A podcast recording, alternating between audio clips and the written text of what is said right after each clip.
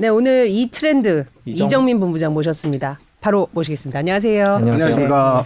그 지난번에 음. 네네. 오셨을 때 기억이 네네. 그러니까 7, 8월은 약간 눈치를 볼 것이고 음. 9월 되면 본격적인 상승 모멘텀이 네. 될 것이다라고 말씀을 해주셨는데 7, 8월도 약간 긍정적이었던 것 그렇죠. 같기는 특히 해요. 미국 시장은 굉장히 미국 그랬고. 시장은 그렇죠. 네. 어떻습니까? 근데 뭐 저는 기회가 한 달 딱 된 것 같아요. 네. 출한 이제 한달 네. 전에 어, 전 적극적 매수 좋다 네. 말씀을 드렸고 음. 본격적으로 오늘 15분 뉴스 진행하실 네. 때한 달 전에 우리가 원전 이야기하고 또 신재생에너지 이야기 아, 네, 그렇죠. 한달 그 지났는데 그 결과가 나와서 나왔네요. 네. 네. 근데 주가들은 다 반영이 된 것 같고 음. 우리 증시는 삼성전자와 아까 치포 동맹 말씀하셨는데 음. 대형주들이 조금 이렇게 묶여 있다 보니까 네. 전체적으로 지수는 안 좋아 보이지만 음. 그렇죠. 개별주들의 상승들은 굉장히 좋았습니다. 음. 그래서 맘 먹고 트레이딩을 한다라고 했을 때 수익을 줄 수 있는 구간들이 꽤 있었고 네. 7월 한 달은 모빌리티 산업 전체적으로 음. 자동차 완성차, 부품주, 2차 전지 그렇죠. 현대차 다 흐름이 좋았죠. 좋았고 네. 말씀하신 게 어, 만든 게 이제 하이닉스하고 삼성 그러니까 반도체 비중이 워낙 크다 보니까 네. 그 실적 자체에 대한 불안감도 있지만 지금 정치적인 그런 그 어떤 실적 외 변수도에 대한 네. 불안감 때문에 그 부분이 이제 묶여 있으니까 아무래도 전체 지수에는 조금 부정적인 영향이 있을 수밖에 없겠어요. 음. 맞습니다. 그 결론이 나기 전까지는 네. 섣불리 소위 뭐 저는 이제 큰 손들이라고 하죠. 큰 음. 손들이 음. 베팅액을 이렇게 좀 키울 수가 없는 그러니까 상황이 어떻게 될지 모르는 음. 상황이기 때문에 음, 반도체가 어찌됐든 우리가 중국 쪽에 60%의 수출을 하고 있고 지금 일생일대 대한민국에 어, 양자택일을 해야 되는 중국이냐 미국이냐 너무나 힘든 현재 정부가 굉장히 머리가 아플 것 같고요. 네. 이거는 어린아이한테도 엄마가 좋아 아빠가 좋아 선택을 하라고 그렇죠. 그러면 선택 못 하거든요. 답이 없는. 네. 음. 근데 이게 정신학적으로 음. 어, 굉장히 정신적 고통을 준다고 해요 애들한테. 음. 그렇죠. 예, 그게 그러니까 지금 우리나라의 아까 전문가 해법을 하면 엄마를 선 엄마. 죄송합니다. 네. 네. 네. 네. 감사합니다. 네. 어, 엄마를 선택하는데 엄마한테 엄마 아빠의 푸시 때문에 선택한 거야라든지 뭐 이런 그 셈법을 굴려야 되는 그렇죠. 그런 그런 음. 거죠. 음. 다 공개돼 있다 보니까 네, 네. 뭐 엄마한테는 이렇게 얘기하고 아빠한테는 저렇게 얘기할 수가 없는 네, 네, 굉장히 어렵습니다. 사실 그 반도체에 대해서 삼전에 대해서 이제 우리 550만 주주가 있어서 이제 관심 있게 다루는데 지금 말씀하신 그런 실적 외변수도 그렇지만 실적 자체로도 네. 사실 경기 불황이나 둔화 때문에 그 메모리에 대한 수요는 줄고 음. 또 가격도 결코 우호적이지 않다 이런 것도 있거든요. 그러니까 네네. 업황에 대한 분석을 해주시면 어떨까요? 업황은 음. 사실 분석이 무의미한 게 네. 어, 우리 강성주주분들도 잘 보시면 아실 거예요. 음, 우리 최고점이었을 때가 가장 잔밋빛 전망이 음. 좋았었고 네. 최근에 저점을 노리려고 했던 3, 4월 달 또 데이터 수요가 폭증할 수 있다는 기대감을 줬지만 음. 어, 주가 빠졌고 어퍼링이 네. 안 좋았죠. 쉽게 얘기해서 유튜브니까 편하게 얘기하겠습니다. 그렇죠. 예. 맞추지를 못해요. 네. 그러니까 리서치 센터에서 음. 나오는 자료들이 예측치를 벗어납니다. 음. 그러니까 지금 오히려 그런 것보다는 음. 어, 이런 게 있죠. 네. 공장 증설을 하려다가 상황이 이래서 우리는 안 할래라는 말들이 나오고 있고 네. 뭐 하이닉스나 삼성전자가 해야 할 상황 전 세계 반도체 마찬가지입니다. 공급량을 줄이려고 하는 노력. 네. 쉽게 얘기해서 사우디가 증산을 10만 배럴, 그러니까 오펙 플러스에서 10만 배럴밖에 안 하지 않습니까? 네. 그공급량 조절이거든요. 그쵸. 그런 방법으로 가야 되는데 다 안개예요. 음. 정확하게 이런, 이런 길로 가겠다라고는 없습니다. 네. 근데 주가는 그 최고의 악재가 엄청났을 때 외국인 수급이 붙어줬거든요. 네. 쉽게 얘기해서 우리가 원달러 환율이 꺾여야만이 외국인이 돌아올 것이다라고 어, 과대 해석이 돼 있었고 포장이 돼 있었지만 네. 어, 외국인들은 조용히 매수가 들어왔고 지난주 그러니까 지난주 금요일까지 또 하루도 빼지 않은 것 같아요. 현선물 매수 꾸준히 들어오면서 음. 오히려 악재를 이용해서 조용히 매수가 되고 있습니다. 그렇다고 음. 지금 어 하이닉스와 삼성전자에 대해서 물량을 빼고 있느냐? 음. 지금은 안 빼고 있어요. 그러니까 음. 관망 모드이고 여차저차 하면 오히려 제가 큰 손의 입장이라면 음. 지금의 이 악재를 이용해서 싸게 주식을 매수할 수 있는 기회를 활용하지 않을까. 그리고 어차피 극단적 여태까지 트럼프도 트럼프 정권 때 엄청나게 무역 전쟁을 일으켰지만 결과론적으로 파국으로 간 적은 없습니다. 음. 데이터가 그러니까 이번에도 그이 콧방귀는 엄청나게 서로들 끼고 네. 있지만 음. 결과는 좀 좋은 쪽으로 가지 않을까. 왜냐하면 음. 서로 피해거든요. 그쵸. 서로 피해이기 때문에 또 정통선의 어떤 음, 중간 결과책이 나올 것 같아요. 제 네. 느낌은. 예. 그 외국인 얘기를 해주셨는데 외국인이 돌아왔다라는 얘기들이 말들이 계속 나오고 있는데 네. 그 이유들을 뭐라고 보십니까? 지금 위기 방금 한 가지 얘기해 주신 것 같은데 여러 가지 이유들이 있을 텐데요. 그러니까 이거를 지표로 설명해서는 답이 안 나와요. 네. 근데 이제 우리가 이렇게 지금 테이블을 놓고 음. 카지노 게임을 한다라고 했을 때 네. 패가 이미 다 보여져 있는 거예요. 음. 다 보여져 있고 이제 다 거의 돈들이 없어요. 테이블 음. money가. 음. 이제 내가 어, 저점에 이 가격권을 밴드를 이용해서 매수를 해놓고 모양을 만들어갈 수 있는 위치가 왔다라고 보고 있고 지금 언론에 나오고 있는 적극적 매수는 아닙니다. 그러니까 조용히 외국인들이 음. 소위 저는 이런 경우로 이제 사부작 사부작이라고 하는데 사부작 네, 사부작 조용히 사요. 네. 조용한 매수. 네. 네. 떠들어 떠들썩하지 않습니다. 네. 그런 가운데 우리가 주목해야 되는 건 네. 이제 공매도 세력들이 화들짝 어, 놀래고 있다라는 거. 음. 한달 전에 제가 short covering이 진행될 수 있다. 네. 그러니까 어, 만약에 뭐 적극적인 매수가 아니어도 공매도가 방어가 된다라면 공매도는 어차피 다시 사서 갚아야 되지 않습니까? 네. 그 물량 자체가 어, 주식을 사는 이끌어 올리는 모멘텀 역할이 되는 거죠. 음. 수급적으로. 그러니까 어떤 큰 돈이 들어오지 않더라도 공매도 포지션만 정리되더라도 음. 장대 양봉이 터질 수 있는 음. 그러니까 수급, 그런 수급을 네. 그, 저, 저 개선을 하는 요인이 된다는 거죠, 그죠? 그렇죠. 네. 그러니까 저는 차라리 뭐 우리 동학개미 분들을 대변하자라면 음. 정부에서 지금 뭐 얘기는 나오고 있죠. 네. 그래서 공매도를 원래는 금지한다. 음. 어그 그것이 진행이 된다라고 한다면 지지율도 올리고 음. 또 개인 투자자도 살릴 수 있는 음. 좋은 방책이 아닌가. 근데 사실 뭐뭐 음. 뭐 공매도 자체 그 제도가 이제 우리가 어떤 시장이 급격히 어려워졌을 때 그걸 네. 수단으로 쓰는 건 맞지만 네. 그 네. 자체가 불어됐을 때 네. 사실 뭐 선진국 지수 편입이라든지 이런 것도 문제가 있다는 것은 사실 네. 공감대는 많이 형성이 돼 있잖아요. 사실은. 맞죠. 그, 그 부분에서 원래 장기로 봤을 때는 공매도의 영향은 네. 시장의 영향이 음. 영의 수렴해요. 그렇죠. 장기로 봤을 땐. 그러나 단기적 우리가 그죠 팬데믹 때도 우리가 그 공매도 금지를 조치를 취했을 때 효과를 톡톡히 봤었고요. 네. 어떤 위기 상황이 왔을 때도 어, 전 도움이 충분히 된다. 음. 그리고 형평성의 문제겠죠. 어, 모 증권사들이 무차익 공매도를 그렇죠. 했다. 이번에 적발됐죠. 이건 뭐 굉장히 화가 날 수밖에 음. 없어요. 저는 너무 화가 났었고 음. 어, 피켓 들고 좀 도와주지 못할 망정 그렇죠. 개인 투자자들 뒤통수를 치는 한투는 그때 실수라고 하던데 예. 이해가 될까요? 아유 매번 조용히 진행됐습니다. 예. 삼성증권도 있었고 예. 데이터 쭉 찾아보시면 어, 어떤 어떤 뒷배를 타고 하는지는 모르겠지만 음. 예, 그런 상황들이 많이 나왔었습니다. 음. 과거죠, 과거에도. 그러니까 실수라고 해도 개인 투자자 입장에서는 뭐 믿기는 어렵다는 거죠, 그죠? 음. 그렇죠. 그거 뭐 어떻게 믿습니까? 네. 어쨌든 뭐 그 적발을 강화하고 불법 공매도에 대한 뭐저 그 강화한다고 하는 대책이 발표가 일단 됐으니 네. 이제 향후 어떻게 될지 좀 지켜봐야 될 것 같습니다. 네. 네. 8월 전망 어떻게 보세요? 음. 8월 달은 원래 통계적으로 8, 9월은 네. 별로 좋진 않아요. 아. 그러니까 급락은 없어요. 네. 그러나 저는 그거 지수를 맞추려고 하다 보면 음. 매매에 있는 타이밍들을 다 놓칠 수가 있습니다. 음. 그러니까 오늘 같은 경우 또 지난주 같은 경우 게임주들이 한번 반격 나오면은 20% 넘는 장대봉이 터지죠. 네. 그 전주에는 포스코 케미칼 시가총액 10조 원이 넘는데 20%대 장대항을 던져. 음. 이게 무, 슨 현상이냐면 공매도 청산되는 음. 것 플러스 저점 매수 물량이 들어오는 음. 포지션이다. 아쉽게도 제가 목청 높여서 지금 저점이고 적극적으로 사야 할 때다라고 외쳐왔지만 아, 개인 투자자들이 꼭 이때 매도가 나와요. 음. 우리 저희 동지분들이라고 하는데 전후 음. 우리 전후분들이 참다 참다 반등 나왔을 때 못 참고 매도가 나오는 게 좀 아쉽습니다. 음. 근데 물론 아이러니하게도 어, 특정 또 개인 투자자분들 매도 물량이 나와야 그 물량을 받아갈 수 있는 또 제로섬 게임이다 보니까 어찌됐든 돌아가는 수급의 상황은 음. 어, 나쁘지 않다. 음. 예. 다만 이제 8월 달에 이벤트들이 굉장히 많고 네. FMC가 없지 않습니까? 네. 그러다 보니까 우리가 생각할 수 없는 어떤 변수들이 있을까를 이제 생각해 보면 큰 변수는 없다. 음. 그러나 어 조용히 지나가는 8월 그리고 9월 중술이 추석 잘 보내고 나면은 네. 저는 오히려 큰 상승이 한번 도래한다라고 음. 보고요.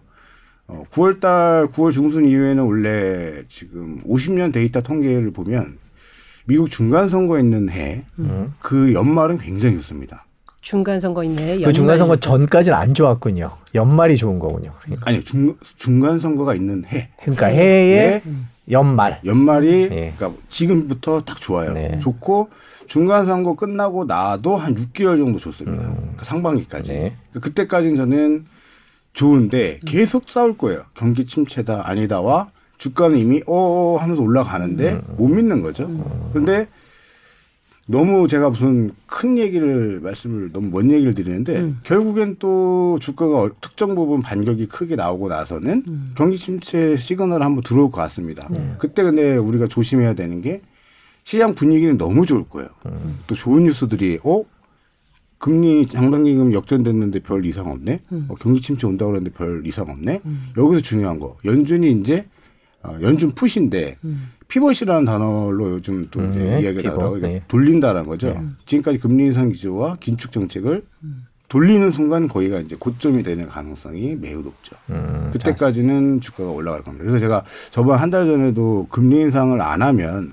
오히려 시장에 악재가 될 것이다라고 음. 말씀을 드렸는데 음. 금리 인상을 뭐 자이언트 스텝을 쭉쭉 할 때 시장은 이미 이야기해 줬어요. 음. 잘하고 있다. 우리 인플레이션을 먼저 잡는 게 중요하다. 음. 이 상태로 계속 가다가는 스태그플레이션 온다. 음. 차라리 경기 침체가 오더라도 과거에도 상승장 구간 구간마다 잠깐 왔다 가는 경우가 많아요. 많았습니다. 경기 침체가. 음. 그래서 저는 오더라도 얕게 갈 거고 왔다 갈 거고 그거를 어 계속해서 그 주장에 대한 명분이 있던 게 이번에 고용 지표 네. 굉장히 네. 좋았지 않습니까? 네. 실업률이 3.5 이건 거의 완전 고용 형태고 어 고용 상태가 이렇게 좋았을 때 경기 침체라고 단언할 수가 없는 상황인 거예요. 음. 그래서 이 부분은 계속 논쟁이 되겠지만 어, 저는 어찌됐든 그런 거 따지다가는 타이밍을 다 놓친다. 음. 좋은 종목이 움직일 때 혹은 좋은 종목이 너무 저평가돼 있다라면 어, 적극적 공략 충분히 가능한 시점이다. 네, 지금 고용 침체랑 인플레이션 얘기해 주셨는데 미국 경제 얘기에 대해서는 조금 뒤에 네. 조금 더 자세히 살펴보기로 하고요. 마지막 우리 시장에 대해서 그 환율과 외국인의 관계에 대해서는 뭐 여러 가지 얘기들이 있는데 네네. 어떻게 보십니까? 환율이 1,300원 밑으로 떨어지면 외국인이 더 많이 올 것이다. 뭐 이런 전망도 있는데 최근 환율 움직임은 어떻게 네. 보고 계세요? 환율은 저는 정점에 왔다라고 판단하고 있습니다. 음. 그러니까 이렇게 놓고 보면은 1,300원 돌파되니까 정말 큰 위기가 온 건 맞죠. 음. 맞는데 반대로 수출 기업에게는 엄청난 좋은 호재가 맞고요. 실적이 굉장히 좋았을 거니까요. 근데 이 1,300원을 우리가 10년 어, 이상 20년 차트로 놓고 봤을 때 1,300원 돌파하고 찍고 내려와요. 그러니까 지금 그러니까 돌파를 한 거는 이미 안 좋았기 때문에 돌파가 됐듯이 이미 그래서 주가가 충분히 빠졌지 않습니까? 그러니까 네. 피크라는 거죠. 음. 오히려 1,300원일 때 이제 주식을 사야 되는 타이밍인 거예요. 역으로 얘기하면 음. 심리적으로. 그러니까 1,300원일 때 사서 본격적으로 상승은 1,200원대 왔을 때 본격적으로 외국인 수급이 들어오겠죠. 음. 지금 저는 환율 이슈로 시장을 붙들어매는 악재는 될 수 없다라고 보고 있고 음. 또 환율을 맞춘다라는 건 굉장히 어렵고 지금 같은 시장에서 어 좀 쉽게 얘기해 우리 IMF 금융위기가 왔을 때 혹은 과거에 영란은행이 파산했을 때 음. 환율을 일부러 방어하려다가 떠다니는 독수리에게 먹잇감이 되는 음. 짐 로저스 얘기하는 겁니다. 네. 아, 조지 소로스 얘기하는 네. 겁니다. 조지 소로스 환투기 하는 그러니까 먹잇감이 될 수 있어요. 그러니까 섣불리 이거를 정책 방향을 환율을 잡으려고 개입이 되는 순간 온통 투기꾼들한테 노출이 되기 때문에 섣불리 저는 그런 작업을 하지 않는 게 맞다라고 보고 있고 지금의 위치에서의 환율 관점은 시장에 영향을 줄 수 이제 없는 예, 너무 많이 떠들어댔고 이제 정점이다라고 보고 있습니다. 음. 아까 외국인이 지금 매입하는 걸 사부작 사부작이라는 표현 을 쓰셨는데 네. 그 외국인 또 지금은 환율이 이런데도 들어오는 거는 크게 지금 신경을 쓰는 범주가 아니라고 보는 건가요? 그거를 이용한다고 봐야겠죠. 네, 그러니까 똑같이 좋은 거 다 확인되고 사면 네. 묻는다. 음. 그러니까 이미 이 정도면은 악재들이 반영이 돼서도 충분한 메리트가 있기 때문에 음. 매수를 해 들어가는 거라고 저는 봅니다. 사부작 사부작. 아 음. 정말 네. 느낌이 딱 오는 네. 표현인 것 같아요. 자 그럼 외국인들이 사부작 사부작 사게 만드는 음. 이 불확실한 중국과 미국의 그 네. 상황에 대해서 좀 여쭤볼게요. 네네. 이제 네. 본격적으로 미중 갈등과 우리나라 반도체 얘기를 좀 여쭤보겠습니다. 그 갑자기 낸시 펠로시 하원 의장의 타이완 방문 이후 네. 중국과 우리나라와 반도체와 네. 이런 것들이 더 물론 그 원래 있었던 문제인데 더 네. 시끄러워지는 것 같아요. 네 어떻게 보셨어요? 그 일련의 과정들은? 어 저는 이번에 아, 대단한 여성분이다. 네. 역사를 이제 우리가 뉴스로 많이 봤지만 네. 그냥 하원 의원인 줄 알았어요. 음, 네. 근데 이거 민주주의 투사더라고요. 네, 그렇죠. 근데 펠로시 입장을 저는 10분 이해하고 또 대만과 중국의 입장을 어, 10분 이해합니다. 음. 펠로시는 이제 하원 의원으로서 마지막 이제 행보를 한 것이고 이번에 하원을 이제 내주겠죠. 공화당 쪽에 하원을 내주게 되면 지금이 이제 마무리를 할 수 있는 좋은 여건이었기 때문에 단순히 이제 그런 의도로 간 거지 무슨 그거를 뭐 반도체를 건드려 가지고 중국과의 어떤 마찰을 일으키려고 한 건 아니란 말이에요. 음. 그걸 중국이 모를까? 저는 안다라고 봅니다. 근데 명불된 거죠.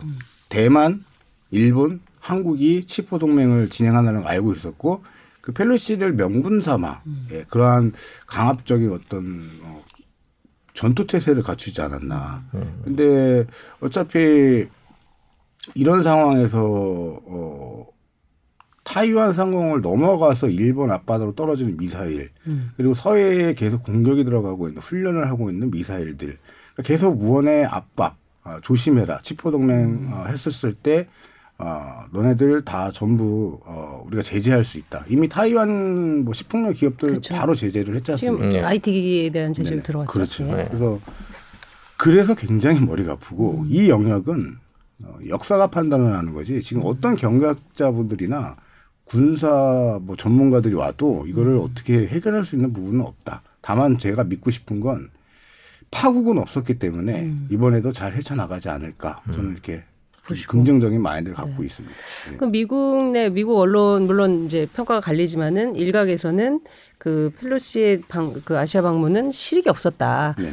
어뭐 미국은 원래 이제 치포를 통해서 꾸준히 이제 본인들이 하고 싶은 말을 해 왔는데 굳이 네. 이렇게 자극해서 중국 내 어떤 반미의 여론의 결속을 다지게 하고 네. 오히려 그 명분을 줬다. 이런 또 비판을 하는 세력도 그렇죠. 있어요. 음. 어, 맞죠. 전혀 실익이 없었죠. 네. 다만 이제 우리가 펠로시 의원의 한 개인의 네. 입장에서 보면 음. 그런 권력을 갖고 있고 이제 권력을 내려놓아야 할 타이밍이 음. 왔다. 그러면 자기의 정치 인생의 어떤 시발점이 됐던 그 느낌적인 느낌으로 마무리를 하고 싶었던 아. 근데 그러니까 인권이나 이런 네. 부분에 대해 그렇죠. 사실 이번에 가면서 그 펠로시의 그 과거 행보를 그렇죠. 다 알게 된 그렇죠. 그런 부분도 있죠. 원래 음. 대단했지만 우리는 잘 몰랐죠. 몰랐죠. 네. 근데 그 일을 통해서 어 대단하신 사람이구나를 음. 알게 됐고 어 마지막으로 이제 또 바이든에게 또 힘을 저는 실어줬다고 봐요. 왜냐하면 민주주의를 계속 외쳤던 쪽이 바이든이고 그렇죠. 어, 이번에 또 중간 선거를 앞두고서 한 건데 개인적인 한 개인적인 사람으로서를 보게 되면 어, 그런 권력을 내려놓기 전에 음. 아, 비행기도 한번 타보고, 어. 예. 또 내가 탄 비행기, 어? 전투기도 좀 호의도 좀 받아보고, 그, 어, 해보지 않을까요? 네. 인간의 어떤 그, 근데 저는 그런 걸로 보지, 음. 진짜 뭐 무역 마찰을 일으키려고 해서 음. 했다라고 보진 않아요. 네. 다만 중국에게 명분을 준 것이다. 네. 네. 치포동맹 얘기를 여쭤볼게요. 그뭐 크게 두 가지입니다. 우리가 미국 쪽에 설 수밖에 네. 없지 않겠느냐. 그다음에 네. 중국의 네. 반발을 어떻게 막을 것이냐 이 두 가지인 것 같습니다. 네. 뭐 먼저 미국 쪽에 설 수밖에 없다라는 거는 동의를 하시죠? 어떠세요? 하는데 네. 아 이것도 제 개인적인 얘기입니다. 네. 개인적인 얘기 개인 얘기인데 책을 잡혔어요 이번에 음. 무슨 얘기냐면 펠로시가 왔을 때 네. 만났어야 됩니다. 음. 지금 벌써 우리는 그거를 다뤄주지 않고 있지만 음. 미국 언론사들은 기분을 되게 나빠하는 기사들이 엄청 많이 그렇죠. 나오고 홀대에 있고. 대한 홀대라는 평가의 그렇죠. 기사들이 네. 좀 있었죠. 음. 그럼 이랬을 때 이제 우리 정부가 할 수 있는 건 음. 어, 또. 뭐 이런 말씀 드려 죄송합니다만은 동맹국에 대한 충성 네, 그런 것들을 보여주지 않을까 그렇게 되면은 불필요한 액션이 과하게 나간다. 음. 예. 자꾸 자꾸 정부 비판적이 되는 것 같은데 과거에도 그래서 사드를 하게 된 거거든요. 네. 우리가 음. 중국의 아 뭐 이건 뒷 어, 음. 옛날 이야기니까. 그래서 이번에도 우리가 치포 동맹을 하게 되는데 하지만 아까 우리 15분 뉴스에서 말씀해 주신 것처럼 어 달래면서 음. 그죠? 그래도 이해하면서 하는 거. 예를 들어서 뭐 펠로시가 원래 우리 동맹국이었는데 방문한다고 해서 방한 우리나라 와서 악수하고 뭐 음. 밥 한번 먹었다고 해서 그게 나쁜 건 아니라는 걸 중국도 그렇죠. 알죠. 네. 그러니까 예. 크게 우리는 물론 뭐 중국을 자극하기 싫다라는 명분도 있었겠습니다만은 어디 하나 좀 너무 과하지 않게 적당히 이렇게 다 했으면 그렇죠. 어땠을까 하는 그런 아쉬움 말씀하신 것 네, 같은데. 기술적으로도 치포 가입하는 게 유리하다라는 얘기도 있고 댓글을 잠깐 말씀드리면 아름다운 임생님께서는 치포에 가입하지 않으면 경제 문제가 아니라 생존의 문제 아닌가요라는 식으로 음. 말씀을 해주셨고 오드리 델번님은 음. 이참에 탑보로 타포로 도약하죠. 반도체를 중국이 많이 수입한다고 하지만 안 할 수도 없을걸요. 뭐 이제 이런 식으로 분위기는 전해주셨는데 일단 기술적으로도 미국과 떨어질 수는 없는 거 아닌가요? 맞죠. 그리고 네. 그 우리 구독자분 말씀 일리가 다 있는 말씀이세요. 음. 그래서 분명히 틈새는 있을 거란 말이에요. 음. 어차피 중국에서 얘기하는 거는 28나노급 이하를 음. 어, 설비를 증설을 못 한다예요. 가닥이. 음. 그러면 우리가 지금 뭐 나노 뭐 6나노급, 7나노급 막 이렇게 막 앞서가는 기술력으로 대응하고 있는 지금 현재 우리나라와 TSMC인데 네. 중국의 그러한 조치는 아예 그냥 반도체 설비 투자 못하게 한다라는 얘기가 되겠죠. 음. 저는 여기서 두 가지를 말씀을 드리고 싶은데 어찌 됐든 저찌 됐든 음. 우리가 일본을 잡을 때 일본의 반도체를 제압을 했을 때 과정이 이거예요. 음. 기술력이 약한 반도체를 중저가로 꾸준히 대량 생산 체계를 만들어 놓고 어느 순간 역전이 됐거든요. 그렇죠. 그걸 지금 쫓아오고 있는 게 중국이란 말이에요. 음. 비슷한 그, 형태로. 그렇죠. 그럼 진화론으로 봤을 때 음. 어, 중국은 평화롭게 자유무역을 하고 싶은데 이렇게 압박을 가하면 오히려 폭발적으로 기술력 증강이 더 될 것 같아요. 저는. 이게 그러니까 단순한 진화론으로 봤을 때. 그래서 어, 엄청나게 파일을 키운다. 근데 이게 우리가 무시하면 안 되는 게 이 우리가 요 안에 들어가는 칩들 뭐 카메라에 들어간 거 저가형 칩들 우리 네. 실생활에 다 들어갑니다. 음. 우리가 모든 생활에 뭐 3나노, 5나노급 반도체를 쓸 일이 없어요. 사실은 음. 우리 이뭐 일상에서는 그렇죠. 예. 그러니까 뭐 가전 제품이라던가 일반적인 전자 제품이 전부 저가형 반도체란 말이에요. 그러니까 이런 차량, 걸 차량 반도체 그렇죠. 음. 시스템 반도체가 대표적이에요. 네. 근데 지금 그걸로 다시 공공 공급량을 늘렸다 줄였다 하면서 반도체를 무기화를 또 중국이 하지 말라는 법도 없는 거고 음. 또 우리가 이미 대량 생산 체계를 저쪽에 넘겨준 상황이기 때문에 다시 우리도 공급망 이슈가 다시 부각될 수 있는 거죠. 그래서 음. 분명히 그 접합점은 있을 거예요. 그 정, 뭐 그거는 정치인들이 풀어가는 거겠지만은 음. 분명히 좋은 결과로 도출이 될 거예요. 서로 어뭐 큰 기술이 있는 반도체로 나오고 싶어 하는 중국이고 이거를 막으려고 하는 미국이고 그 안에 껴있는 대한민국이지만은 어, 이걸 잘 풀어나가야겠죠. 이거는 제가 어떻게 해 뭐라고. 그러니까 이게 네. 사실 저희도 기자들도 이런저런 의견들을 네. 전하는데 네. 뾰족한 해법이 없다로 끝나면 참 허무하잖아요, 사실은. 네. 근데 네. 사실 그뭐 삼성전자 음. 투자자 입장에서 이게 불안할 것 같아요. 뭐 음. 그런 일 없을 것처럼 말씀을 해주셨는데 음. 어느 날 갑자기 중국이 네. 랑 미국이랑 너무 심하게 갈등을 하면서 네. 삼성전자 수출량이 중국 수출량이 확 줄어든다거나 미국 네. 눈치를 네, 보면서 네, 네. 아니면 삼성전자 중국에 있는 공장들이 네. 약간 중국의 압력에 의해서 또 어떤 일이 생긴다든가 음. 그러니까 이게 투자자 입장에서는 혹시 그런 일이 생길 경우에 주가가 사정없이 떨어질 수 있다라는 불안감이 있을 것 같아요. 그러니까 그럴 가능성에 대해서는 어떻게 보세요? 어, 높지 않다. 제 생각은 제로다. 아, 제로다. 예, 예. 그런 상황이 온다.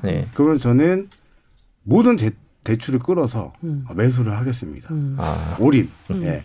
근데 왜냐하면 어 제가 뭐 자꾸 유머러스하게 말씀을 드리고 있지만 그 결을 한번 보시면 인텔이 껴 있어요. 인텔도 중국에 공장이 있고 인텔이 아, 네. 항상 그 미국 정부에 토로했던 게 음. 아, 우리 증설하고 싶은데 우리가 자꾸 어 제재를 하니까 쟤네들도 우리한테 제재한다. 음. 설비 증설 못하게 한다. 음. 이런저런 핑계 다 대면서 못하게 한다. 아, 이거 네. 풀어달라.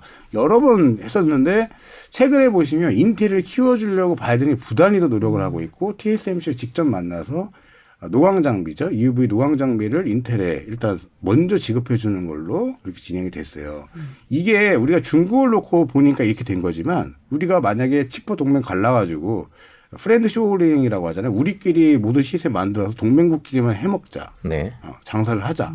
근데 이렇게 들어갔을 때 국익 우선을 주지 않을까요? 자국 기업들한테. 음. 그러면 또 여기서 경쟁이 또 나오는 거죠.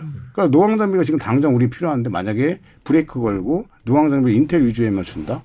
삼성전자는 1년, 2년 지나야 받을 수 있다?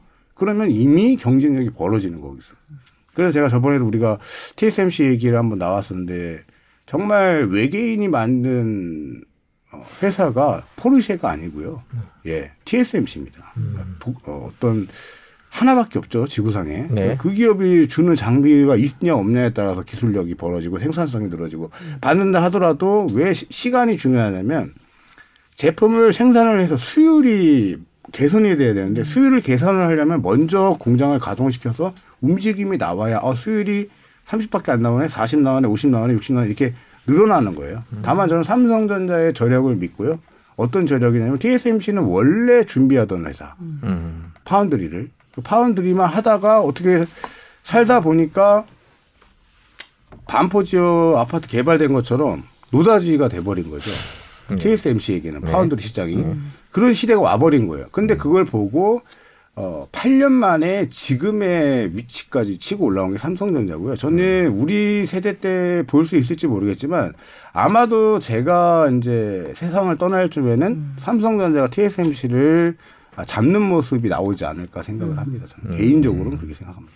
본장님 앞에 말씀하신 그 EUV 노광 장비를 네. ASML을 말씀하시는 거죠? 네.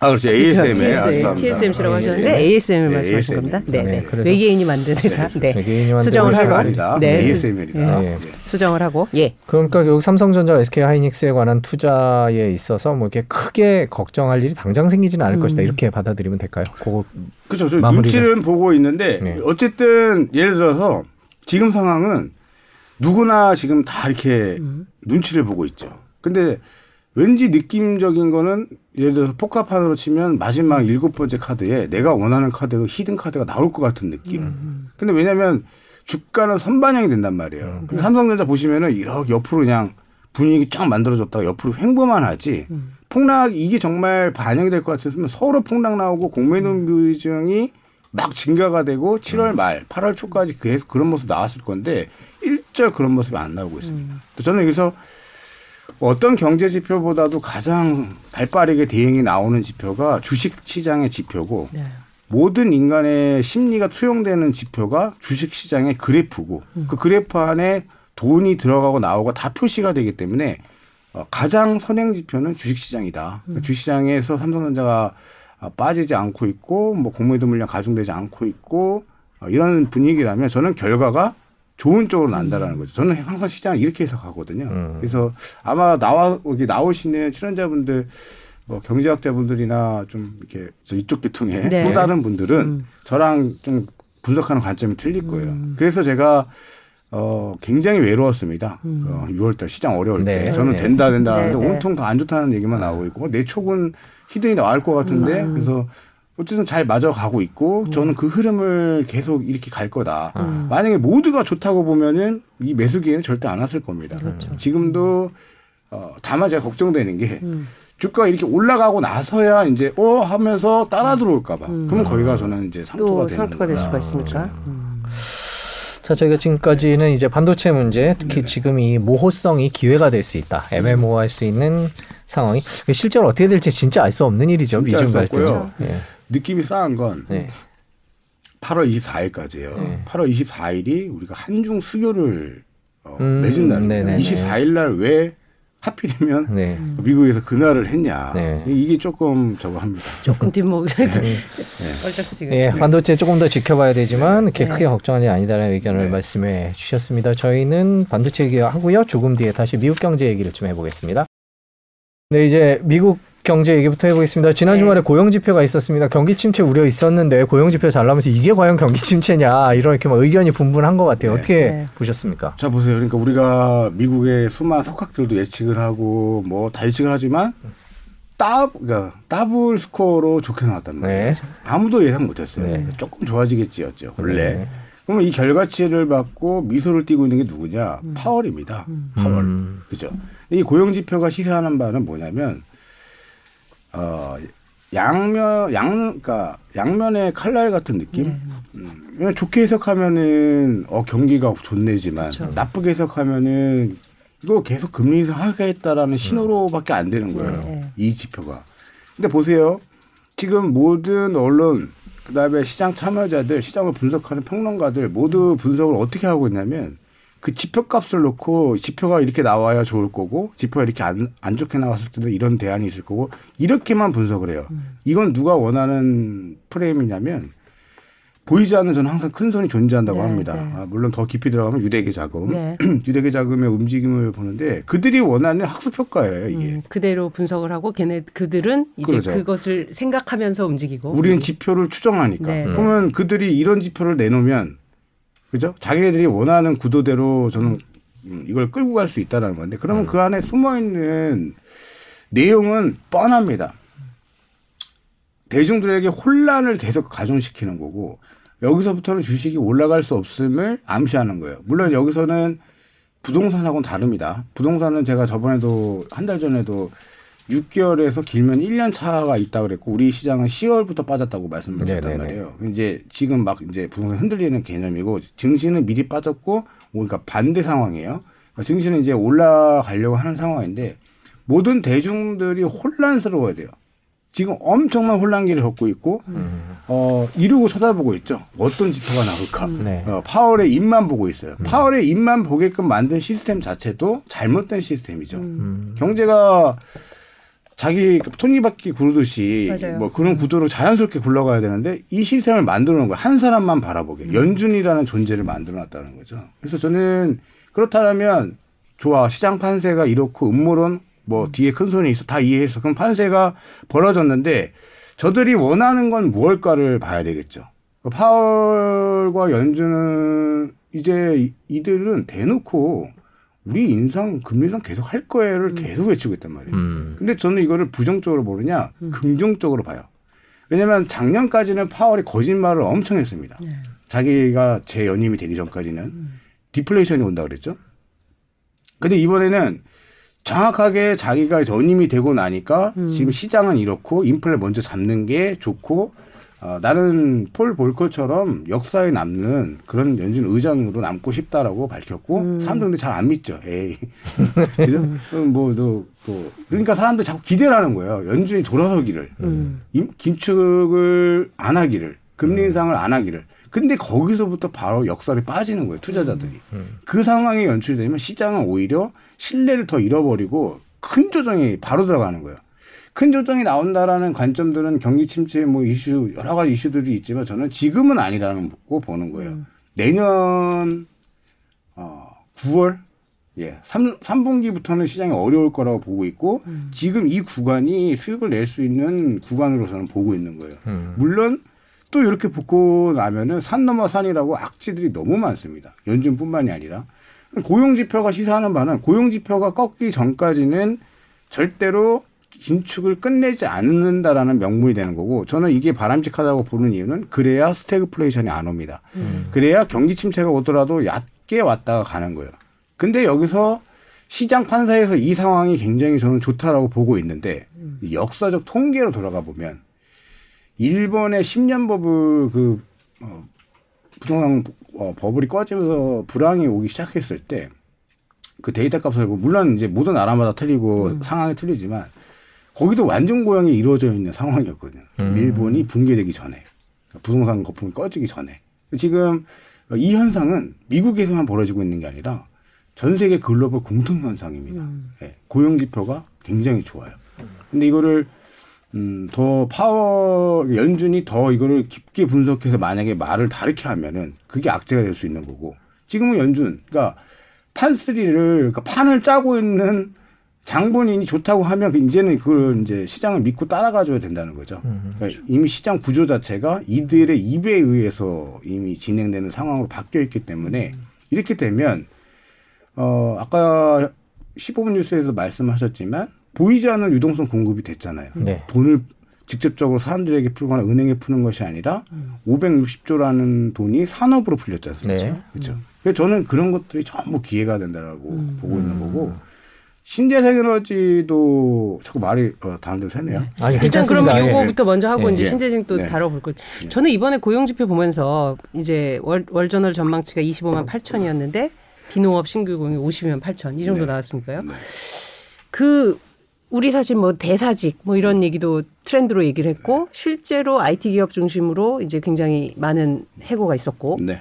그런데도 이 정도가 나온 거는 어떻게 분석을 할 수가 있어요? 어 예를 들어서 음. 어 치킨집이라고 네. 보죠. 치킨 너무 장사가 잘 되면 음. 알바생이 늘었다 줄었다가 됩니다. 네. 그리고 지금 이들이 말하는 건 뭐 엄청난 호황이 될 줄 알고 어 재고를 쌓아질지 모르기 때문에 네. 인력을 확 확충을 했던 거죠. 네. 근데 그게 다 정규직이 아니라 비정규직이라는 음. 거죠. 음. 이거는 늙고 빠지고가 음. 계속 반복이 된다는 영향을 주지 않는 그 영향을 주지 뼈대가 네. 자체가 음. 움직이지 않는 거죠. 음. 근데 여기서 중요한 건 그 안에 고용 지표 내용을 보면 또 분석하시는 분들은 또 이제 어떻게 음. 분석하냐면 네. 봐봐 생산자 어, 주문 건수 줄었지 뭐 어떻게 됐지 그러니까 겉은 고용 지표 좋아도 이건 좋은 게 아니야 전에 PMI도 56.7이 나왔습니다.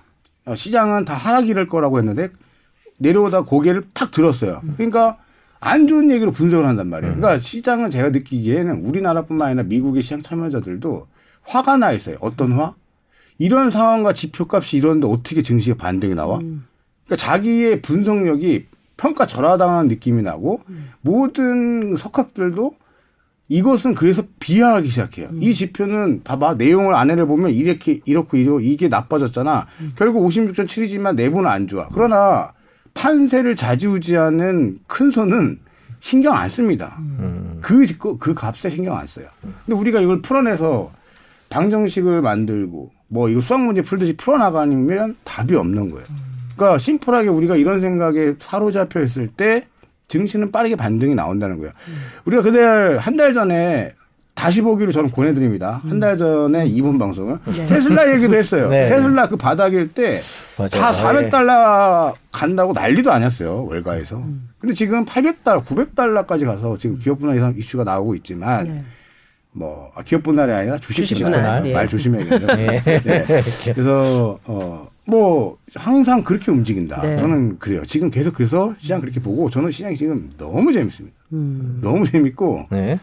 어 어떤 감정 가지고 그냥 영화를 보는 느낌의 증시에 대해서 그리고 치포 동맹에 대한 어떤 감정이입을 해보잖아요. 음. 눈물이 조금 나요. 음. 우리 역사도 돌이켜 보게 되고 음. 아 약소국에 비해 음. 뭐 이런 것들. 그래서 뭐 제가 친 뭐 모든 정부를 제가 다 좋아하는 건 아니지만 음. 이번 정부 들어서 정말 머리 아프겠다 음. 이런 생각도 하고 너무 재밌게 주식을 임하고 있습니다. 네. 근데 음. 제가 본부장님 말씀을 쭉 들어 들면서 느끼는 것은 이게 모든 거를 낙관적으로 보라는 건 아니지만 그래도 지표를 항상 좀 긍정적인 측면으로 한번 해석을 해봐라 이런 그게 관통하는 메시지가 아, 좀 있는 것 같아요. 저를 이제 아니다. 음. 저를 뒷조사해 보면 네. 10월 달부터 네. 시장을 너무 안 좋게 얘기했어요. 아, 그래요? 그래서 안티가 엄청 늘었습니다. 어. 왜냐면 그때 다 좋다고 했는데 네. 혼자 음. 아, 혼자는 아니에요. 몇몇 있었죠. 네. 어, 가끔 소주 한 잔 기울이고 네. 좀 서글펐던 적이 있었죠. 네. 안티가 뭐 계속 성, 양성되는 거예요. 네. 너는 왜 빠진다고 왜 하냐. 하냐? 음. 그게 이제 피크를 쳤던 게 4월, 5월이었어요. 3, 4월. 이제 바닥에 이제 지수가 이렇게 하고 음. 반등이 다 반등 나온다고 했는데 한 번 더 빠진다고 했다가 몰매를 한번 제가 음. 어, 글자로 예. 네, 온라인에서 글자로 몸면을 맞았는데 댓글로 그렇죠. 네. 근데 지금은 정확하게 반대로 이야기하고 있는 거예요. 음. 제가 그 한달 전에 이 얘기를 드렸던 것 같아요. 지금은 그때 시장이 왜 빠지는가에 대한 관점을 그대로 음. 지금 시장에 투영을 해서 그죠. 음.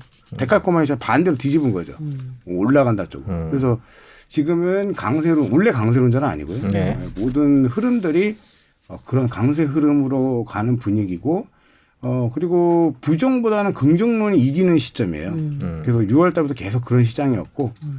그, 왜 제가 이 말씀을 드냐면 주식은 심리잖아요. 음. 내 스스로가 부정에 휩싸여 있으면 PER 저평가고 뭐, 뭐, 막 왔어. 이게 음. 네, 타이밍 음. 왔어요. 그럼 자기 혼자 이제 엔터를 눌러야 되는데 거기서 자기와의 싸움에 집니다.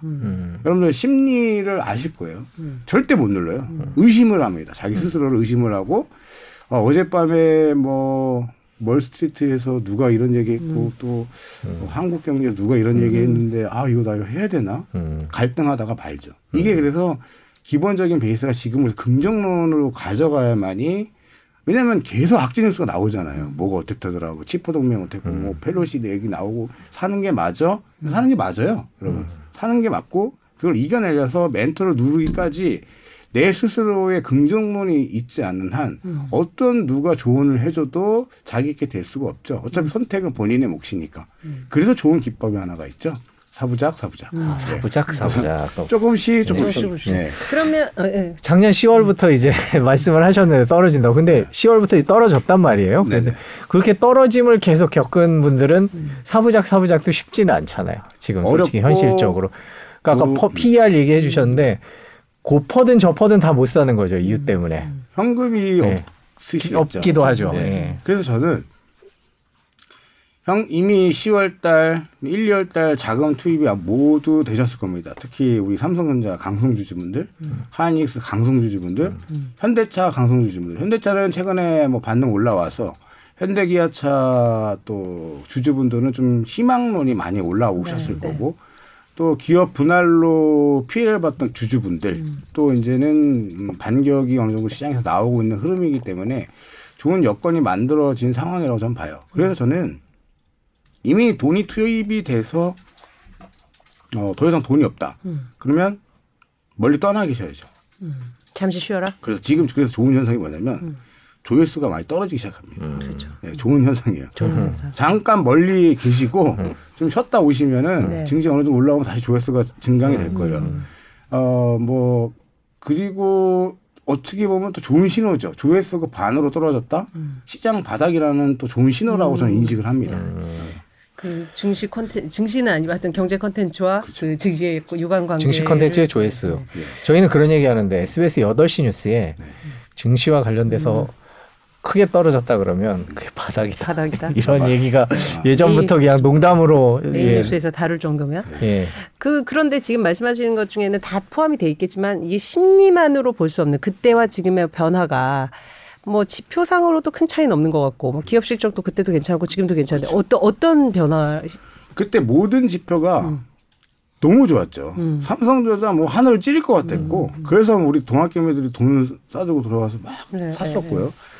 어떤 지표가 필요하냐면 우리 다 서적은 한 번씩 다 보셨을 음. 거예요. 증권 서적이 가장 뻔한 내용. 음. 피가 낭자될 때 매수하라. 음. 파티가 끝나기 전에 미리 나와라. 음. 그러나 어느 것 하나 실행하는 사람이 없죠. 음. 왜냐하면 그 안에서 파티가 끝나질 않길 바라고 있고 내 돈이 이미 투입이 된 상황에서는 지수가 올라가길 바라는 심리가 더 크고 그렇죠. 긍정론이 거의 휩싸이죠. 그러면 어떤 상황이 나오냐면 어 이거예요. 뭐 책 속에도 나와 있습니다. 근데 저는 이걸 철저하게 실행을 합니다. 음. 제가 술자리를 가거나 어 이거 뭐 여담이지만 우리 장모님이 음. 한 번도 그런 얘기를 한 적이 없어요. 음. 주식을 사시겠다는 거예요. 어. 맞다. 이거 진짜 온 거다. 진짜 왔다.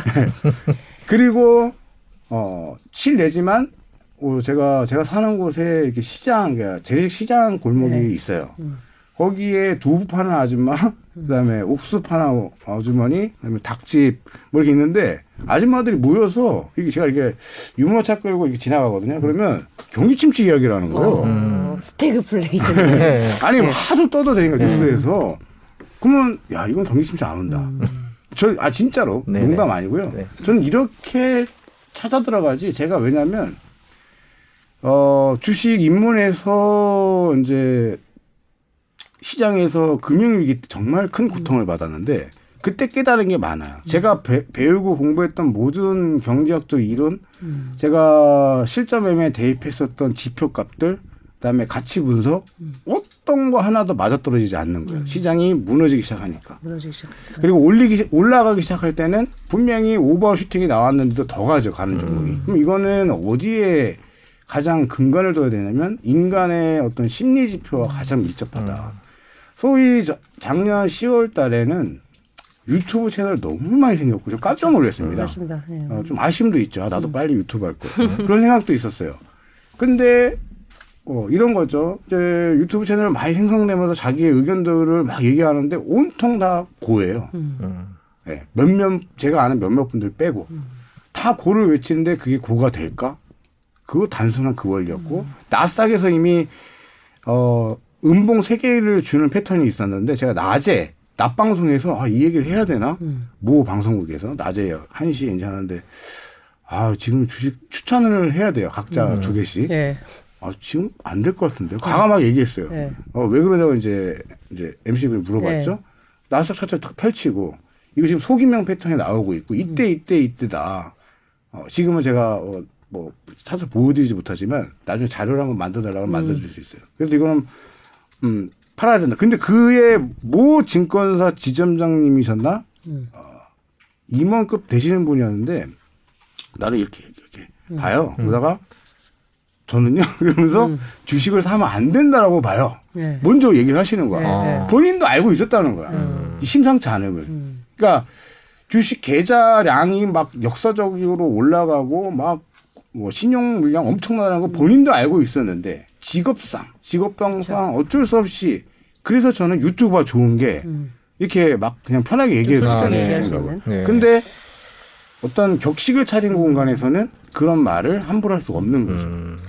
그 시장 얘기하셨는데 사실 그런 뭐 얘기들 많잖아요. 뭐 이제 네. 일반 사람들이 많이 얘기할 때가 이제 팔, 살, 팔 때다 얘기하는데 사실 이번에가 약간 그때하고 혹시 다른 점이 있다면 네. 저는 아마 인플레이션 때문인 것 같아요. 네. 인플레이션은 사실 뭐 침체니 뭐니 이렇게 네. 전문적인 용어를 쓰지 네. 않더라도 이게 생활에 직접 와닿으니까요.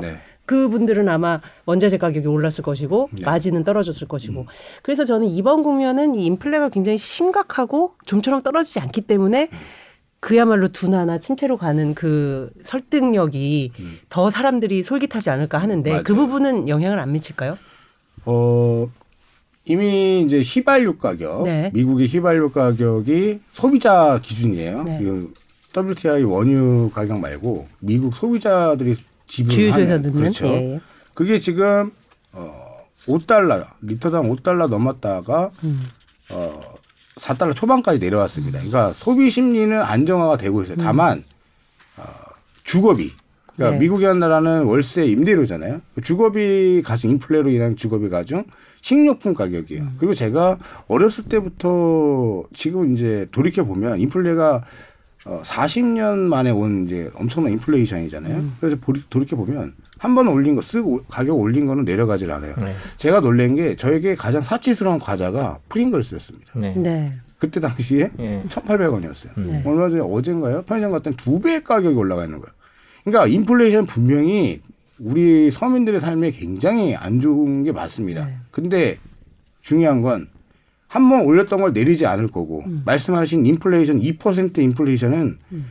시간이 오래 걸릴 거예요. 거기가 되는 것은 음. 이건 더 깊게 들어가면은 이익이 될 수밖에 없는 게 지금 어, friend-shoring을 통한 탈 세계화가 진행되고 네. 있어요.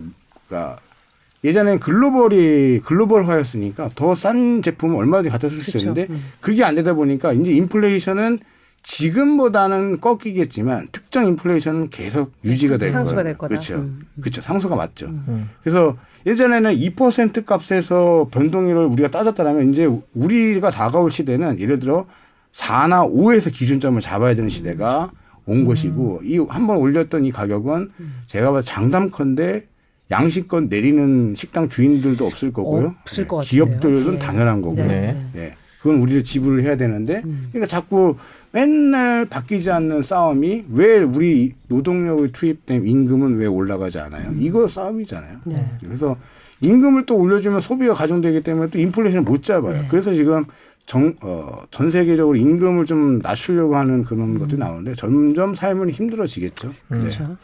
지금 저희 질문 들어온 내용도 있고요. 음. 뭐 실질적인 얘기를 미국 시장에 이제 본전 되셨대요. 다니엘 주님께서 네. 축하드립니다. 네. 미국 시장 이제 본전인데 추매해도 될까요? 라는 질문을 해주셨습니다. 뭐, 추매 기회가 왔었을 때 분명히 보세요. 이 음, 부분이에요. 네. 고민하셨을 거예요. 네. 근데 어 하다가 이거 왔는데 어 이거 봐라 하니까 생각이 바뀌잖아요. 네, 지금 종목에 따라 틀립니다. 종목에 따라. 그러니까 미국의 경기 침체 논란 계속 있는데 아까 말씀해 주신 건 약간 soft landing이 가능할 거다 이렇게 보고 계시는 것 같아요. 그러니까 살짝 지나가는 그렇죠. 정도일 거다. 그렇죠. 둔화 정도. 네. 왜냐하면 어, 애틀란타 은행에서 발표하는 GDP 나오는 음. 마이너스 2분기 연속 찍힌 게 맞아요. 음. 근데 어, 이걸 공식화하는 거는 MBER 음. 네. 전미 경제 연구소에서 이제 그렇죠. 발표를 하는데 네. 아직까지 발표 그렇죠. 거기서 이제 고용 지표와 모든 거 다 따집니다. 음. 근데 고용 지표 하나만 놓고 봤을 때 MBR에서 경기 침체라고 땅땅땅 칠 수 없는 조건이고요. 이걸 또 폄하하는 세력도 나왔어요. 그 음. 듣보자 뭐 뭐 경, 경제 뭐 저기 다른 사람 여덟 명이 음. 앉아가지고 그거 뭐 하는데 MBR 믿으면 안 된다. 음. 지금 경제 뭐 침체 오고 있지 않냐 이런 사람들 많아요. 음. 그러니까 이거를 화가 나 있다니까 음. 지금 지금 화가 나 있다. 예, 네, 이거 빠져야지 되는데 음. 아니 10월달, 8월달 아니 그러니까 작년 10월 올해 1, 2월달에 그 얘기 안 하다가 음. 지금 3, 4월 최저점에서 한 번 더 어, 추락 나오니까 이제 그 얘기들을 다 하는 거예요. 아니 그러니까 그 뉴스나 음, 평론가들 하는 얘기들을 잘 보세요. 저를 포함해서. 음. 그래서 보시면은 관점들이 말을 바꾼다거나 관점이 달라진 케이스가 굉장히 많아요. 그리고 음. 빠진다 쪽으로 막 이야기하시는 분들이 아직까지는 더 많습니다. 음. 지금은. 근데 그때는 어, 올라간다 사람이 더 많았죠. 음. 그래서 저는 반대로 생각하고 있는 거예요. 그 지표 값에 따라서. 그래서 경기 침체가 오더라도 얕게 올지 깊게 올지 누가 알아요? 고용 지표도 바로 코앞에 있는 것도 못 맞췄잖아요. 음. 우리 얘기하는 게 아니라 네. 아, 미국의 네. 어, 경제 지표 만드는 분들. 네. 네. 근데 그것도 못 맞춰놓고서 뭐 이럴 거야 저럴 거야 내용들을 의견을 계속 냅니까? 그러니까 그거는 어 그들의 어떤 어 소위 뭐 오더를 받아서 하는 행위인지 아니면 본인의 생각을 관철시키기 위해서 하는 행위인지는 알 수 없으나 뭐 맞추지 못한다 어차피. 음. 그리고 침체는 저는 제 기준에서 저도 못 마실 거예요. 근데 다만 저는 얕게 왔다 가는 거지 음. 깊게 가는 건 내년 돼봐야 하는 거예요. 음. 그 지표값들이 진행되고 후행으로 나타나기 때문에 6개월에서 1년 뒤에 후행으로 네. 나타난단 말이죠. 음. 예. 자 그럼 CPI 언급 중에 계셨으니까 네네. 7월 이제 발표하는데요. 저 10일 날 수요일 밤에 발표하는데 그러면 9.1%에서는 조금 꺾이겠네요. 그렇게 전망하는 게 이서, 합리적이겠죠? 꺾일 수도 자, 결론 이렇게 말씀드릴게요. 네. 어, 꺾일 수도 있다. 네. 그러나 어, 되게 다이나믹하게 이렇게 올라가 이렇게 올라갔잖아요. 네. 여기서 이게 푹 이렇게 되지는 않을 것 같아요. 음. 상당 부분 여기서 이렇게 방어를 하다가 네, 네. 점진적으로 하락이 그렇죠. 나오는데 여기서 지금 변수가 나온 게 네. 어, 헤드라인 지표상으로는 꺾임이 나올 거예요. 네. 근데 연준은 음. 근원 중심으로 보고 네. 그렇죠. 근원과 이제 PC PC는 아직 발표가 안 됐으니까. 근데 근원을 만들어낸 것도 웃긴 게 70년대에 너무 인플레이션이 심하다 보니까 그쵸. 발표를 할 수가 없는 거예요. 빼고 그래서 만든 빼고 만든 거죠. 뭐 유가랑 네. 식량, 네. 그렇죠. 예, 에너지와 사실 그게 식료품. 그게 미치는 영향은 상당히 큰데 그걸 네. 빼고 근원이란 표현을 붙이니까 좀 그렇긴 그러니까 사라져야 할 그건데 예. 이게 버젓이 지금까지 내려와가지고 네. 우리는 왜 이걸 보고 이걸 보고 주가를 예측하냐 말이에요. 음. 그죠? 그래서 저는 근원보다는 CPI를 보고 CPI가 그냥 뭐 빠졌다 그러면 빠진 거고 올랐다 그러면 올랐다고 생각하는 건 맞는데 음. 변수가 뭐냐면 에너지 가격은 빠졌는데 식료품 가격과 주거비는 일단 안 빠졌단 말이에요. 네. 그러니까 이게 맞, 그러니까 서로 이렇게 상쇄시키면은 네. 중, 그, 그냥 유지되던가 조금 더 올라가던가 음. 아니면 빠지더라도 찔끔 빠지던가 이럴 수 있는데 이걸 갖다가 이제 시장에서 어떻게 이용하느냐가 또 다른 거예요. 음. 봐라 또 부정론자들은 인플레 계속되지 어, 않느냐. 되지 않냐. 음. 안 된다. 이럴 거고 또 한쪽 파월은 어 그러면은 어 1% 올려도 되겠네. 음. 뭐 이럴 수도 그렇죠. 있는 거고 네. 각자의 의견이 그, 다 각자의 대로. 근데 그 판단을 뭘 따라가냐? 음. 증시가 보이는 판단대로 가시면 됩니다. 음. 우리 CPI 아니 연 big step에서 giant step 0.7을 했을 때 시장 빠질 줄 알았지만 올랐죠. 올라가잖아요. 네. 그러니까 이게 뭐냐면 모두가 아 이럴 때 올라갈 수 있다는 얘기예요. 음. 그리고 그 부분을 시장 반응으로 해석하라. 그렇죠. 시장 반응에 저는 따라가지 뭐 저 같은 사람들이 나와가지고 떠드는 얘기 그리고 석학들이 하는 얘기 전혀 믿지 않습니다. 음. 참고만 하는 거죠. 네. 네. 화가 나 있는 시장을 해석하는 방법에 네. 대한 얘기 말씀을 해주셨는데 아까 네. 저기 질문에 답하시다가 그 약간 섹터 종목에 따라 다르다 미국 시장 아, 추매 예. 얘기 그거를 예, 예. 말씀을 해주시려고 그랬던 네. 것 같아요. 그래서 네네. 그거를 다시 여쭤보면은. 음.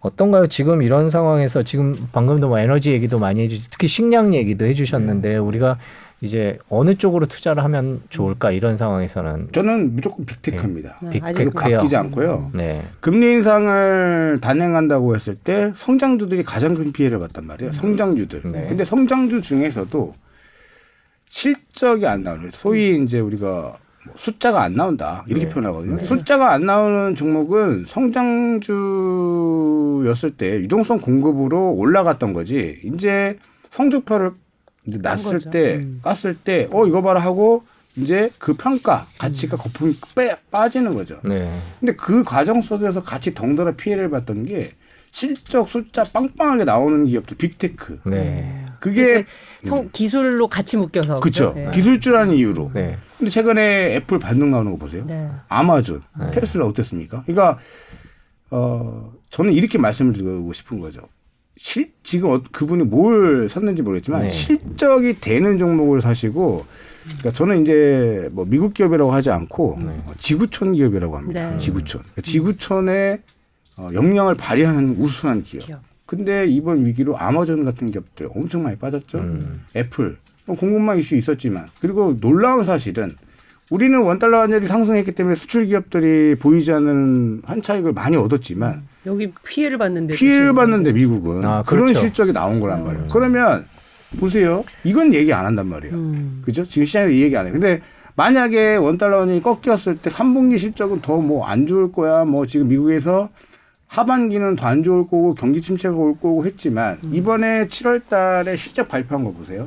다 surprise예요. 맞춘 사람 네. 하나도 없어요. 음. 월가에서도. 그렇죠. 그러면서 자기네들은 변명거리를 뭐예요? 예측치 상회. 음. 그렇죠. surprise. surprise. 네. 예, 틀리면 어떻게 따지면 예측치 하회. 네. 그거 넘어가잖아요. 네. 그건 나도 해. 그런 거. 그러니까 그걸 우리가 믿고 어, 딸려 들어가는 그들이 음. 그들이 만들어낸 여기 보세요라는 프레임 속으로 우리가 딸려 들어가는 음. 순간 주식 투자는 너무 괴로워진다라는 거죠. 음. 아 사람이라는 것도 하루하루 컨디션이 다르고 분기마다 컨디션 다르잖아요. 음. 기업도 잘 하는 때가 있고 잘 못하는 때가 있는 당연한 건데 우린 너무 또 성적 중심으로 가는 것 같아요. 음. 방향성이 우상향이 맞다라면 그 안에 있는 변동 실적은 당연히 있는 겁니다. 음. 그리고 지금 이런 위기 속에서 우리나라 기업들도 칭찬해 줘야죠. 이 정말 위기 속에서 정말 기아, 현대차 실적 어마무시하게 잘 나왔고 네. 또 대신에 어, 바닥권에서 실적 실적 너무 좋을 거예요. 지금 주식 사야 돼요 소리는 아무것도 안 나오죠. 음. 오히려 공포가 조장이 되고 음. 들고 있던 것도 매도하게끔 만드는 분위기가 연출됐죠. 그 위기를 벗어나면서 지금 올라온 시장이고 저는 앞으로도 하반기는 더 좋을 수 있다라고 보고 있고 음. 미국 어 뭐 금리 인상 하는 거에 대해서 겁낼 네. 필요가 없어요. 왜 우리가 지금 겁이 나냐면 네. 이게 실질적으로 0에서 올라가기 시작하니까 음. 겁이 나 있는 거고 음. 한 번도 금리 인상기를 겪어보지 않은 이 저금리 상황만 겪다가 갑자기 그렇죠. 도래한 거예요. 근데 음. 과거 데이터를 보세요. 어 제가 수치가 맞나 모르겠네. 이 노, 그 노무현 정권 때 우리나라 금리 수준이 그때 뭐 틀릴 수도 있어요. 음. 4인가 그랬던 것 같아요. 음. 이거 한번 우리 부동산 전문가분 나오시면 음. 여쭤봐 보세요. 그때 제 기억으로는 금리가 꽤 높은 수준이었는데 버블이 왔어요. 지금은 어, 그 수준의 금리가 아닌데도 주, 어, 부동산이 꺾이잖아요. 그러니까 선번향과 선번향되지 않았, 않았냐 이거와 음. 거품이 꼈냐 안 껴졌냐 이런 차이점들이 그 어떤 물건 값의 가치를 바꾸는 거죠. 쉽게 얘기해서 빌딩이 한 채가 있는데 임대료가 늘었다 줄었다에 따라서 매매가가 변동이 생기지 않습니까? 가치는 그대로 있는데 건물이나 가치는 그런 원리 같아요. 그래서 어, 지금은 대신에 어떤 원리가 접목되냐면 조금의 금리 인상이 굉장히 크게 와닿게 되는 지금 우리에게 그래서 그런 게 있지만 저는 오히려 금리 인상을 통해서 거품을 가라앉혀줘야지 안정적으로 가는 거지. 이거를 무조건 유동성 공급 계속하세요로 가게 되면 이 거품을 누가 충당할 거예요? 이 꺼지는 거품을 감당할 수가 없는 거죠. 그러니까 지금 잘하고 있는 거고 음. 금리 인상 더 저는 더 제가 어디, 언제 욕을 얻어먹었냐면 이거 1%씩 세 번 해버려야 됩니다 소리 했었거든요. 음, 아, 네. 올해 네. 연초에 네. 욕 정말 많이 얻어먹었습니다. 네. 차라리 해버리고 음. 나중에 전진력을 하는 게. 근데, 게. 음. 그죠. 근데 결국엔 지금 0.75씩 막 가잖아요. 네. 잘하고 있는 거고 네. 시장은 그것을 신뢰를 하기 시작했고 어 그렇게 하는 게 맞다라고 알리고 알려주고 있는 거야. 그렇게 음. 하지 않으면 스태그플레이션 오니까. 음. 스태그플레이션 기본 빠져나오려면 10년 걸립니다. 10년. 들어가지 않는 게 나아요. 차라리 경기 침체 맞아버리는 게 낫지. 음. 근데 고용 지표가 탄탄하게 지켜주고 있기 때문에 음. 음. 그래서 이 용어가 이제 Goldilocks라는 용어는 이제 네. 많이 쓰잖아요. 그래서 딱 적정선에 그게 지금 만들어져가는 과정이다. 저는 음. 그렇게 보여지고 그렇게 생각하고 싶은데 음. 어, 지금까지 제가 한 말씀들을 참고는 하시되 저는 항상 어떤 준비가 되어 있느냐. 제가 틀리네. 네. 어, 시장 왜 이래 하면 저는 무조건 절반 손절 매도를 합니다. 음. 이 마인드 항상 장착하고 있어요. 음. 자다가 일어나서 시장 안 좋으면 손절 네. 매도예요. 네. 네. 근데 제가 정한 특정 라인들. 네. 네. 네. 뭐 big tech는 그렇게까지 떨어질 가능성은 없으니까 네. 또 big tech 얘기를 해줬는데 big tech 뭐 애플 얘기도 하고 아마존 얘기도 해주셨는데 뭐 네. big tech마다 많이 좀 성격이 다르고 그래서 네. 뭐 여기서 좀 조심스러운 것 같기는 해요. 예. 페이스북이 지금 메타죠. 네. 어, 주가가 많이 빠졌는데 회복을 못 하고 있어요. 음. 그 이유는 성장통이죠. 메타라는 새로운 시장을 창출하고 있는 과정 속에서 테슬라가 그랬잖아요. 테슬라 파산한다 그랬고 정말 시장에서 약올림 많이 놀림 음. 많이 당했었거든요. 음. 그런 과정 끝에 파산을 안 하고 지금의 위치까지 왔잖아요. 그러니까 새로운 시장을 선도하는 기업들은 항상 그런 성장통이 있는 겁니다. 메타라는 신세계를 만드는데 물론 이제 이 고통을 이겨내고 성장통을 이겨내면 나머지 파이는 다 여기 여러분들 거래가 되겠죠 메타께 그래서 저는 그런 성장통이라고 보고 있고 지금 이제 사실 내연기관 쪽 자동차들이 미국의 미국 시장에서만 200개가 넘는 214개인가요? 이제 포드랑 뭐 GM이 있을 때 근데 다 도태되고 그 몇몇 기업만 살아남았듯이 지금은 성장이 쫙 진행되니까 테슬라도 있고 뭐 우리나라도 전기차 만들고 하지만 분명히 추, 간추려지는 시기가 오겠죠. 지금은 아니고. 그러니까 다 성장과 뭐 이제 성장이 있으면은 좀 이제 중간 부분에서 이렇게 그냥 잔파도를 치는 그런 상황이 오겠죠. 텔레콤 같은 기업들이 마찬 어, 음. 그런 거겠죠. 우리나라. 결국 테슬라는 그 전기차 시대가 도래할 때까지 버틴 거고 그 사이에 이제 생산력을 갖춘 그게 주요할 것이고 네. 이제 메타는 그야말로 이제 메타버스가 정말 수익화되고 숫자가 찍히는 날까지 유지하고 이제 그만큼의 사업 기회를 창출하는 애가 이제 관건이 될 것 같아요. 여기서 그렇죠. 네. 여기 이제 한 가지 질문 주셔야 되는 게, 네. 그 중에 하나를 택 하라면 어. 차마 뭐냐 네. 저보고 있었네. 네. 그죠. 네. 애플입니다. 네. 애플. 저는 중국 시장 문제 괜찮을까요? 어, 중국의 공장 문제 빼고 있고 이미 네. 공장들 빼고 있고 이런 게 있어요. 중국도 야갔 야갔죠. 겉으로는 이제 그렇게 표현하지만 자기는 득이 되는 쪽 음. 그거는 유지를 해줍니다. 음. 빼죠. 그렇죠. 그래서 테슬라가 그 어, 이득을 다 취했죠. 음. 그러니까 고개 90도로 숙이고 음. 중국 정부의 그 반사 이익을 전부 다 가져갔어요. 음. 정말 잘하는 겁니다. 음. 어, 그래서 애플이 만들 세상을 보시면 그들이 갖고 있는 소프트웨어가 모든 하드웨어를 통제하게 되는 거예요. 음. 그러니까 진짜 전기차는 진짜 자율주행차는 애플이 될 가능성이 매우 높고 바퀴 달린 스마트카가 탄생이 될 거고 음. 어느 한 스마트 예를 들어서 이게 적용될 곳이 저는 사우디가 지금 벌어들인 그 화석 연료로 음? 어, 뭘 투자할까를 봤더니 네옴시티라는 네, 네옴 어, 네옴시티를 네. 만들고 그걸 상장시키겠다고 합니다. 그리고 전 세계에서 3위를 3위권을 유지하는 주식시장을 만들겠다고 합니다. 할 것 같아요. 돈이 너무 많으니까요. 음. 네옴시티는 아예 화성이라고 생각하시면 돼요. 내가 그리는 구도대로 설계한 대로 만들어질 수가 있죠. 음. 예를 들어서 UAM 날아다니는 택시 그다음에 그쵸 음. 이거 저희 뭐 내일 한번 알아볼 네. 모든 작동이 만들어졌습니다. 그래서 조용히 어, 여기서 좀 힌트를 드리면 이재용 부회장하고 빈살만 음. 친분이 있습니다. 네. 네 모르셨죠? 네. 뭐 삼성과 네, 몰랐네요. 네. 네. 삼성 물산을 잘 봐야 돼요. 네. 또팁 하나 드리고 하는 네. 삼성 물산이 음, 이정 부회장이 사면 될 것 같아서 안 될 것 같아요.